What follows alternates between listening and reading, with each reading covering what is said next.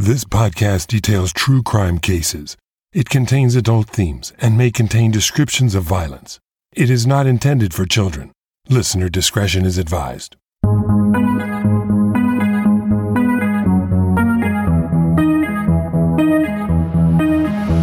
Thank you for joining me for today's episode of Once Upon a Crime.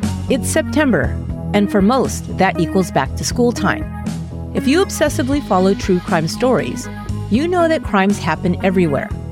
Unfortunately, that includes school campuses.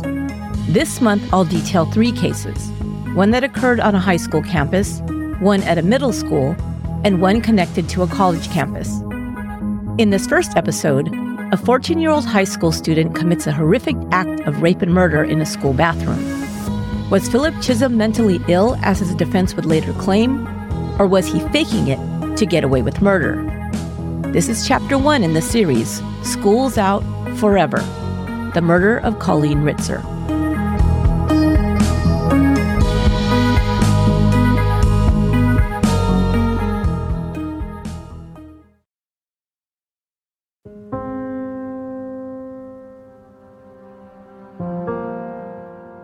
Tuesday, October 22nd, 2013, began like any other school day in Danvers, Massachusetts. Colleen Ritzer, age 24, arrived at Danvers High School before 7 a.m. to prepare for her students' arrival. She wore black slacks and a purple top. It was Dress like a friend day, and she had coordinated her outfit to match her fellow math teacher and friend, Sarah Giaquinta. Colleen Ritzer was born in nearby Lawrence, Massachusetts, and was the eldest of three siblings. Her parents were Thomas and Peggy Ritzer. After graduating from Andover High School, Colleen attended Assumption College in Worcester. She'd always aspired to be a teacher, and upon completing her college degree in 2011, she earned a teaching credential. She taught for one year at Hale Middle School in Stow before being hired as a math teacher at Danvers High. Colleen loved teaching and inspiring her students to succeed was not only her job, but her passion. She was known as one of Danvers High's most fun and creative young teachers and was loved by her students. She often stayed in her classroom after school to give extra time to students who needed more help conquering math formulas or to share a word of encouragement.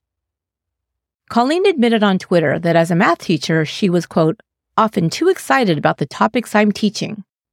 Her fellow teacher, Joe Spanos, described Colleen as, quote, beautiful inside and out. She loved her job and her students so much that she was rarely seen without a smile while walking the school hallways. Fresh faced and pretty, she appeared even younger than her 24 years. The events that unfolded that Tuesday in October would be documented on video by the high school's newly installed security camera system. Colleen Ritzer was recorded arriving just before 7 a.m. She carried a black tote bag and her lunch bag as she entered her classroom. Just minutes later, 14 year old Philip Chism entered the school grounds. Video footage recorded him wearing a backpack and carrying two drawstring bags which he placed in his locker before heading to his morning classes. Chism was in Colleen Ritzer's ninth grade algebra class. A camera placed in the second floor hallway next recorded him walking to Mrs. Ritzer's classroom for his last period class. On the way, he can be seen interacting with other students and looking relaxed. He stops at his locker and retrieves one of the drawstring bags he'd stored inside that morning, and then walks to Mrs. Ritzer's class, wearing a red sweatshirt. Another student later described Philip Chism in class that day as quiet, but noted nothing out of the ordinary. Philip was drawing during class rather than working on the math assignment, but Mrs. Ritzer didn't seem to mind. The student seated next to him heard her say, I didn't know you could draw. A few minutes before class ended, Mrs. Ritzer asked Philip if he could stay after class. She had offered to stay late to help a few students struggling with some equations prepare for an upcoming test. Chism nodded to confirm that he'd also stay. Classes ended for the day, and most of the students exited the school. The hallways and school grounds were soon nearly empty. Some students remained for after school sports or other extracurricular activities. A handful of students were left in classrooms like Colleen Ritzer's for extra study time or homework help. One student remembered that Chism had not responded when the teacher spoke to him, but had sat with his earphones in and continued to draw. At one point, Ms. Ritzer attempted to address Chism, inquiring about his recent move to Massachusetts from Tennessee. When she'd mentioned Tennessee, Chism appeared to become agitated, according to his classmates. He began mumbling to himself while looking out of the window, but the other student did not hear what he said. Just a few minutes before 3 p.m., Colleen Ritzer can be seen on video footage exiting her classroom and walking down the hallway towards the second floor women's bathroom. The hallway is empty except for her. Just moments later, Philip Chism was recorded exiting the classroom as well. He ducked his head out of the doorway of the room momentarily, peering down the hallway in the direction his teacher had gone. He then re enters the classroom briefly and reemerges with the hood of his sweatshirt pulled over his head. Another camera captures Chism entering the women's restroom. Before he enters, he is seen pulling gloves on over his hands. It is about 2:58 p.m. At 3:07, Chism is next seen exiting the bathroom with the hood still pulled over his head. Cameras then track him walking towards the school parking lot.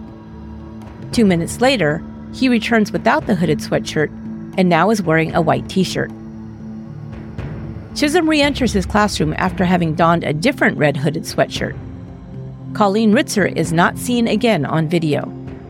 Over 20 minutes have passed since she entered the bathroom.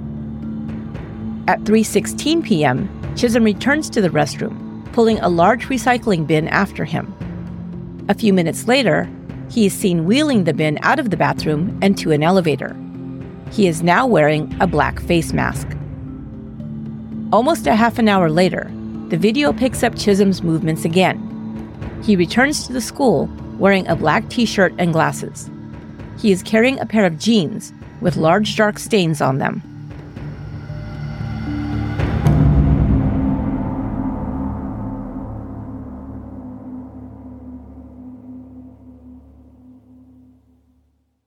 When 14 year old Philip Chism didn't return home that evening, his mother Diana Chism called the police to report her son missing. Mrs. Chism told police that she, her son, and two daughters had recently moved to Massachusetts from Tennessee. She was going through a stressful divorce, she said, and they had bounced around quite a bit. After splitting with her husband, she and the children moved in with a friend in Tennessee, the state where Philip and his siblings had been born and raised. But when her son was in fifth grade, they relocated to Florida and moved in with her parents.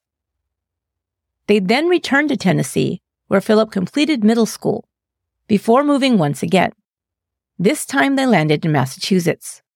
It was now the fall of 2013, and Philip began ninth grade at Danvers High School.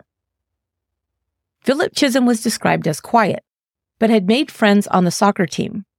He was an accomplished player and quickly earned a place on his high school team and was their lead scorer. The evening he was reported missing, the Danvers police informed the public about the missing teen via Twitter and Facebook. His photo was also shared with patrol units in the local area. At about the same time police were looking for the missing teen, 24 year old Danvers High School math teacher Colleen Ritzer was also reported missing. Colleen was in the habit of calling her mother each evening after work, but Peggy Ritzer hadn't heard from her that evening. She'd begun calling her daughter's coworkers and friends, but no one had seen her. Peggy said it was very unlike Colleen to change her routine without letting someone know. The teacher's description was also disseminated to patrol units. Students and staff at Danvers High, the last place she was seen, were interviewed. A little after midnight, an officer patrolling Old Route 1, a highway north of Danvers, saw a male walking along the side of the unlit, sparsely traveled road. The officer stopped to do a welfare check, as it was unsafe for pedestrians to walk on the shoulder of the highway in the dark. The temperature was in the 40s that night. As he pulled his police cruiser over and approached the young man, he noticed he was not dressed appropriately for the weather. He wore shorts, a thin sweatshirt, black knee socks, and sneakers. He had a backpack slung over his shoulders. The officer asked the young man questions, but only received vague responses. He told the officer he, quote, wasn't going anywhere, when asked where he was coming from, the young man answered, Tennessee. When he was asked to provide his home address, he said he didn't have one and claimed that he'd been walking for days. He appeared clean and well groomed, so the officer believed he was being deliberately deceptive. Another police cruiser arrived and shined his car's headlights on the young man. Now both officers together decided to conduct a search. Although the name and description of the missing 14 year old had already been reported, the officers initially didn't make the connection. This young man appeared much older, perhaps in his late teens or early 20s. They placed him between the two police cruisers and told him to put his backpack on the hood of one of them. They noted that the young man was not making eye contact with the officers. One later described his demeanor as a long distance stare. They told him to empty his pockets, and he pulled out a driver's license, insurance card, and credit cards. All the items were in the name of Colleen Ritzer. They asked him for his name, and he answered Philip Chism. They immediately recognized it as the name of the missing teen. The officers informed the Danvers Police Department that the boy had been found.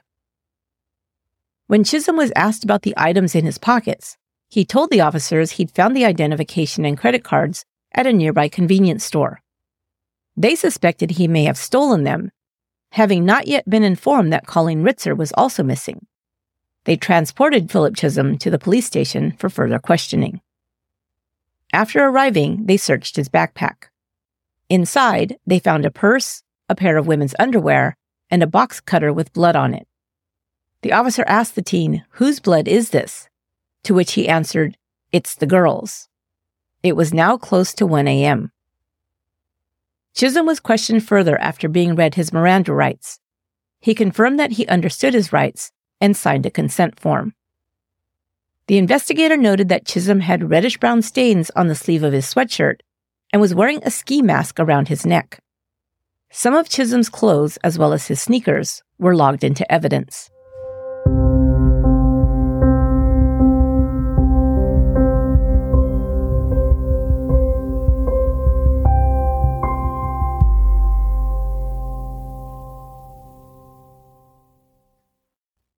Earlier that evening, police searching for the missing teen arrived at Danvers High School to review the video surveillance tapes to aid in their search.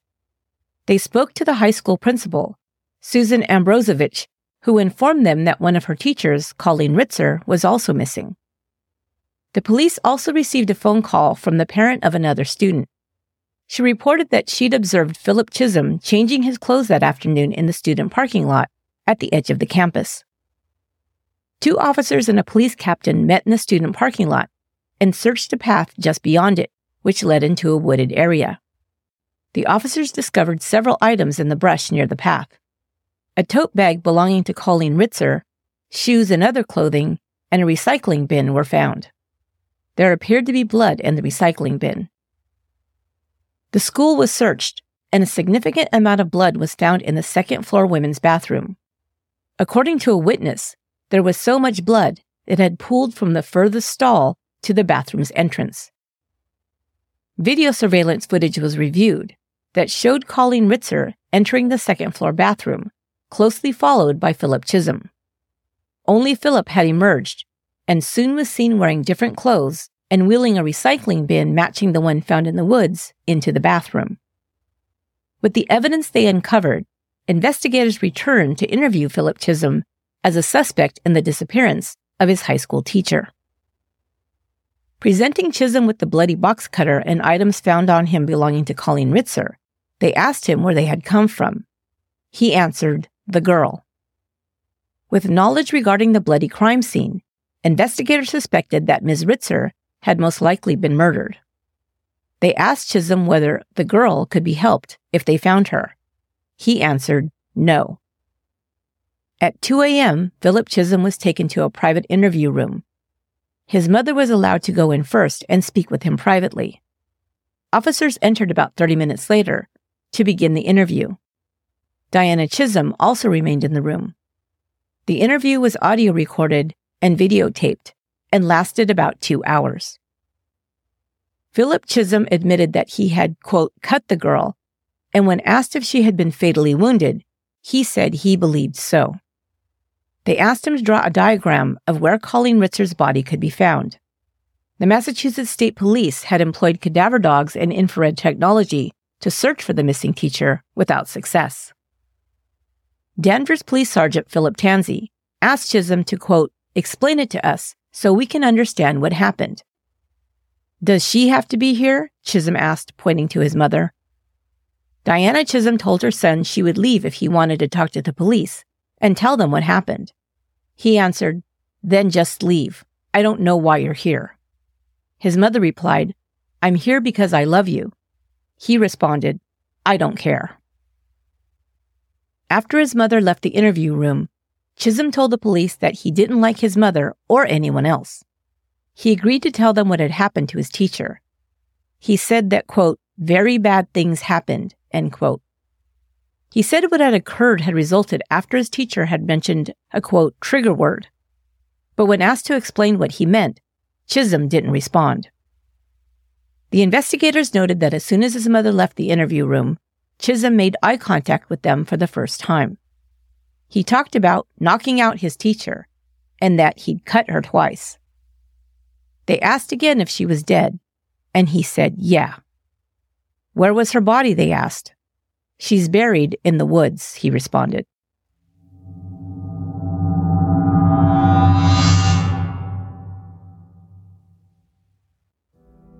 Philip Chism drew a diagram of the school grounds to show police where he'd taken his teacher's body. Calmly and with little emotion, he told investigators that he'd put Ms. Ritzer's clothes, the clothes he'd been wearing, and Miss Ritzer's body in the recycle bin. He said he'd taken it out to the woods, removed her body, and, quote, chucked the bin pretty far into the woods. He drew three diagrams in total. One was the layout of the school campus and grounds, with the word body written at the approximate location he said his victim could be found.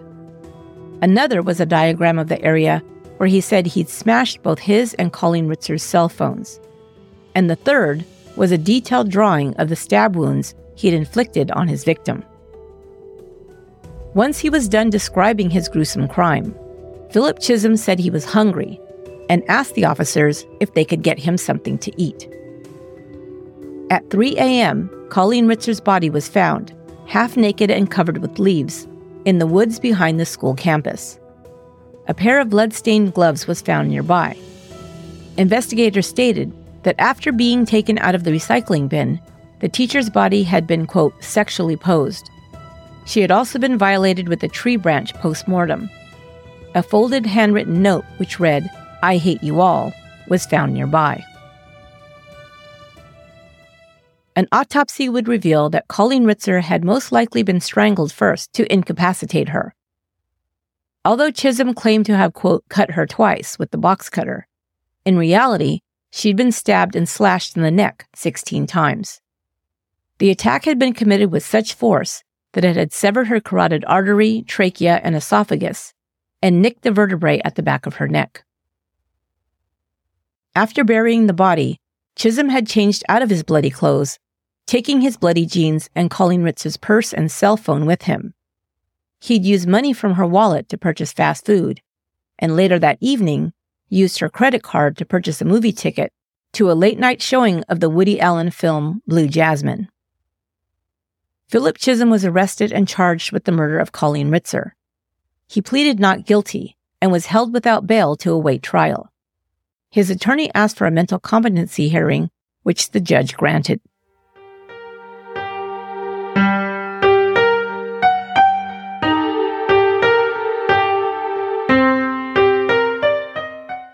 14 year old Philip Chism confessed to the senseless murder of his teacher, Colleen Ritzer. The legal wrangling would begin to determine whether or not the teen was competent to stand trial for rape and first degree murder, and whether he should be tried in juvenile or adult court. Even though he was only 14 years old at the time of the crime, Chism was charged as an adult. Since 1996, the Commonwealth of Massachusetts specified that anyone 14 years or older charged with murder or a second felony would automatically be tried in adult court.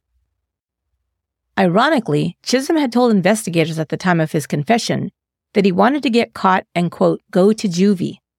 In other words, he may have believed that the harshest punishment he would receive was incarceration in a juvenile correctional facility and would be released at the age of 18 or perhaps 21. If so, he greatly miscalculated the sentence the law would allow for his crime. Philip Chism's defense attorneys brought in three expert witnesses to attest to the defendant's psychological state at the time of the murder.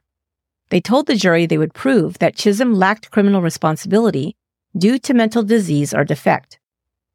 The case did not go to trial for two years. His attorneys used that time to assess Chism thoroughly before presenting their case. Child and adolescent psychiatrists called as witnesses by the defense testified that Chism was experiencing acute psychosis when he attacked and murdered Colleen Ritzer. Psychiatrists hired by the defense conducted dozens of interviews over several months with the defendant, his parents and family members, reviewed his school records and police reports, the school security footage, and videos of his police interrogation. They claim that Philip Chism began having auditory hallucinations at the age of 10. As a child, Chism came to believe he was an anime or manga character, encouraged to act out certain behaviors by these imaginary voices. Although his family members were unaware of these hallucinations, the psychiatrist explained that Philip Chism was an intelligent boy who learned how to hide his symptoms of mental illness and, for the most part, appeared to function normally. They also provided testimony that he was, quote, born into a family with a substantial history of severe mental illness. His maternal grandmother and aunt had multiple hospitalizations for psychotic mental illness, according to the defense. His grandmother had been treated for these psychotic breaks with electroshock therapy. Her husband described how Chism's grandmother could appear perfectly fine for some time, and then suffer from a sudden onset of psychosis resulting in hospitalization. Phillips moved to Massachusetts from Tennessee, sent him over the edge, the defense explained. His parents' contentious divorce, his unstable living arrangements, and loss of the support system he'd once had in Tennessee all contributed to the stress that caused him to break with reality on the day he attacked his teacher. Philip was biracial, and his attorneys also claimed that being a minority in a new school that was predominantly white increased his stress level even more. They put some of Chism's classmates on the stand, who testified that over the days leading up to the murder, he became more socially withdrawn, exhibited a flat affect, and rarely spoke. One student in Ms. Ritzer's classroom said that just before the attack on his teacher, Philip had become agitated when she'd brought up the subject of Tennessee. Chism began mumbling to himself while looking out of the window, his defense claimed that the mention of his home state by Colleen Ritzer is what triggered his psychotic break. After that point, Philip Chism was not in his right mind, but was experiencing an acute psychotic episode and was, quote, in the command of the voices, his attorneys claimed. If the jury wasn't convinced that Philip Chism had a mental illness, the defense also brought in experts to explain the limitations of the juvenile brain on rational decision making lead defense attorney Denise Regan told the jury that, quote, the juvenile brain has an effect on teenagers that makes them very different from adults. They have difficulty making decisions under stress and controlling their impulses, end quote.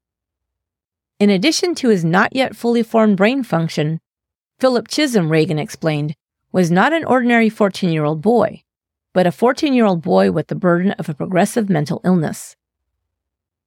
However, the prosecution had a very different view of Philip Chism's criminal actions. They disagreed with the defense and said that far from exhibiting any mental disease or defect, Chism displayed an incredible amount of planning in his calm and methodical actions to take his victim by surprise, incapacitate her before sexually assaulting and murdering her, and then took great pains to hide the body before fleeing the crime scene. They described for the jury how Chism had arrived at school on the morning of the murder with a kill kit, a bag containing a box cutter, face mask, and several changes of clothing.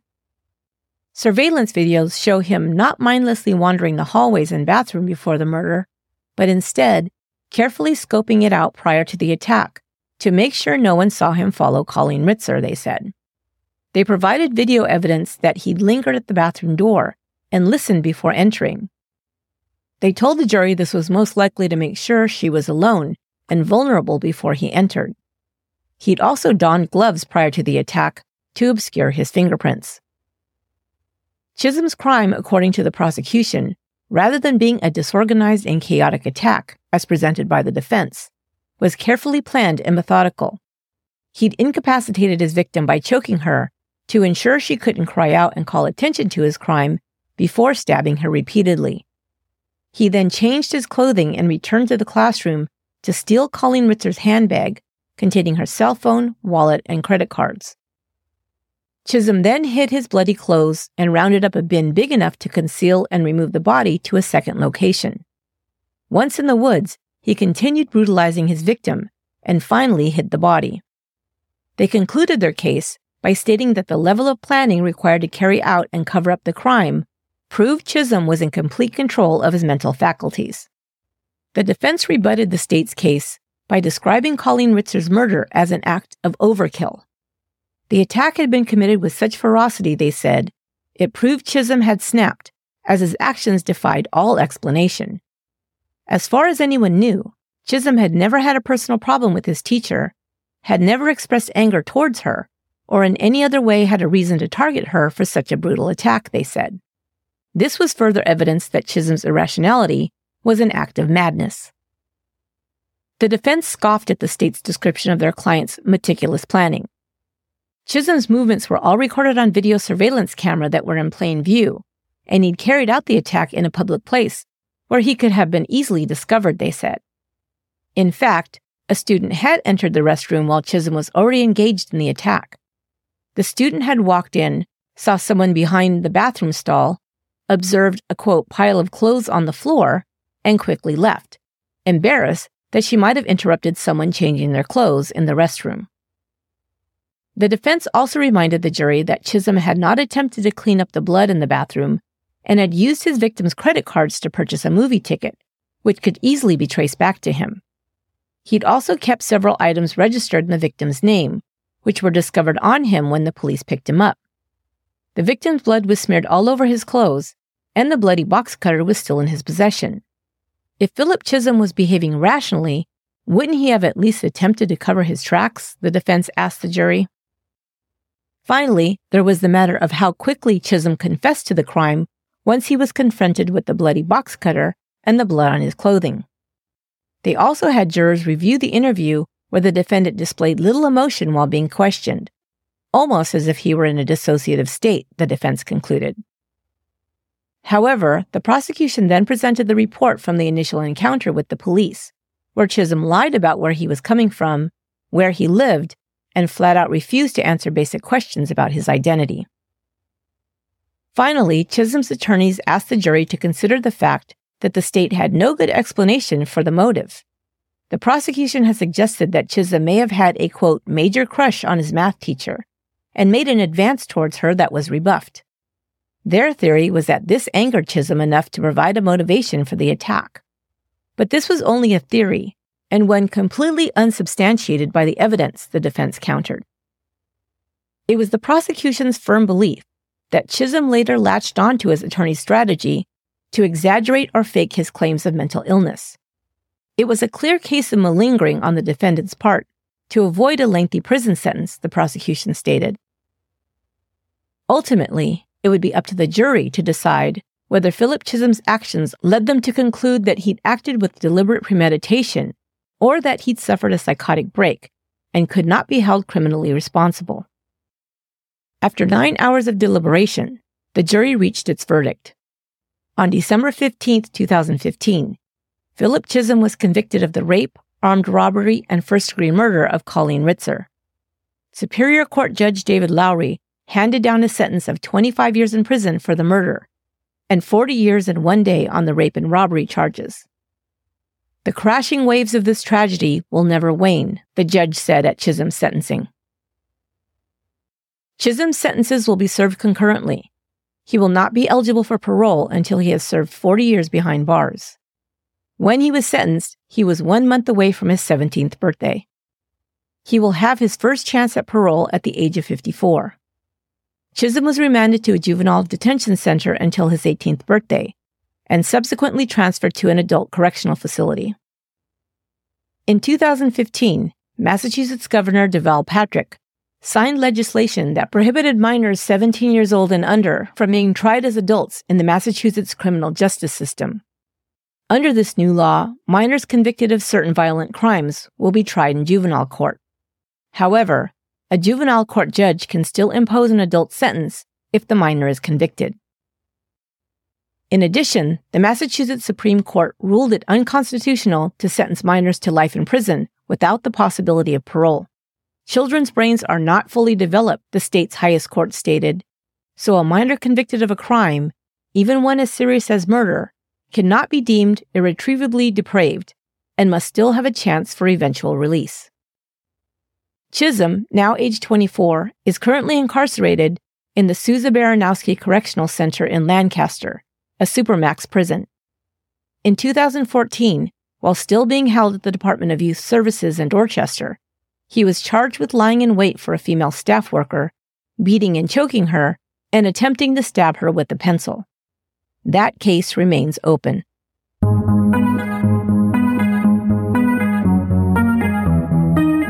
That will do it for this episode of Once Upon a Crime. Thanks once again for listening. I'll be back next week with another episode in the series School's Out Forever, and I hope you'll join me then. To watch the videos that accompany our episodes, subscribe to our YouTube channel. Photos and video clips help you dive into each case even further. Search for Once Upon a Crime podcast on YouTube or click on the link in our show notes. And don't forget to like, share, and subscribe. Thank you so much. Once Upon a Crime is written and produced by me, Esther Sanchez Ludlow. My administrative and production assistant is Lorena Garcia. Research for this episode was provided by Emma Battaglia. Until next time, be good to one another.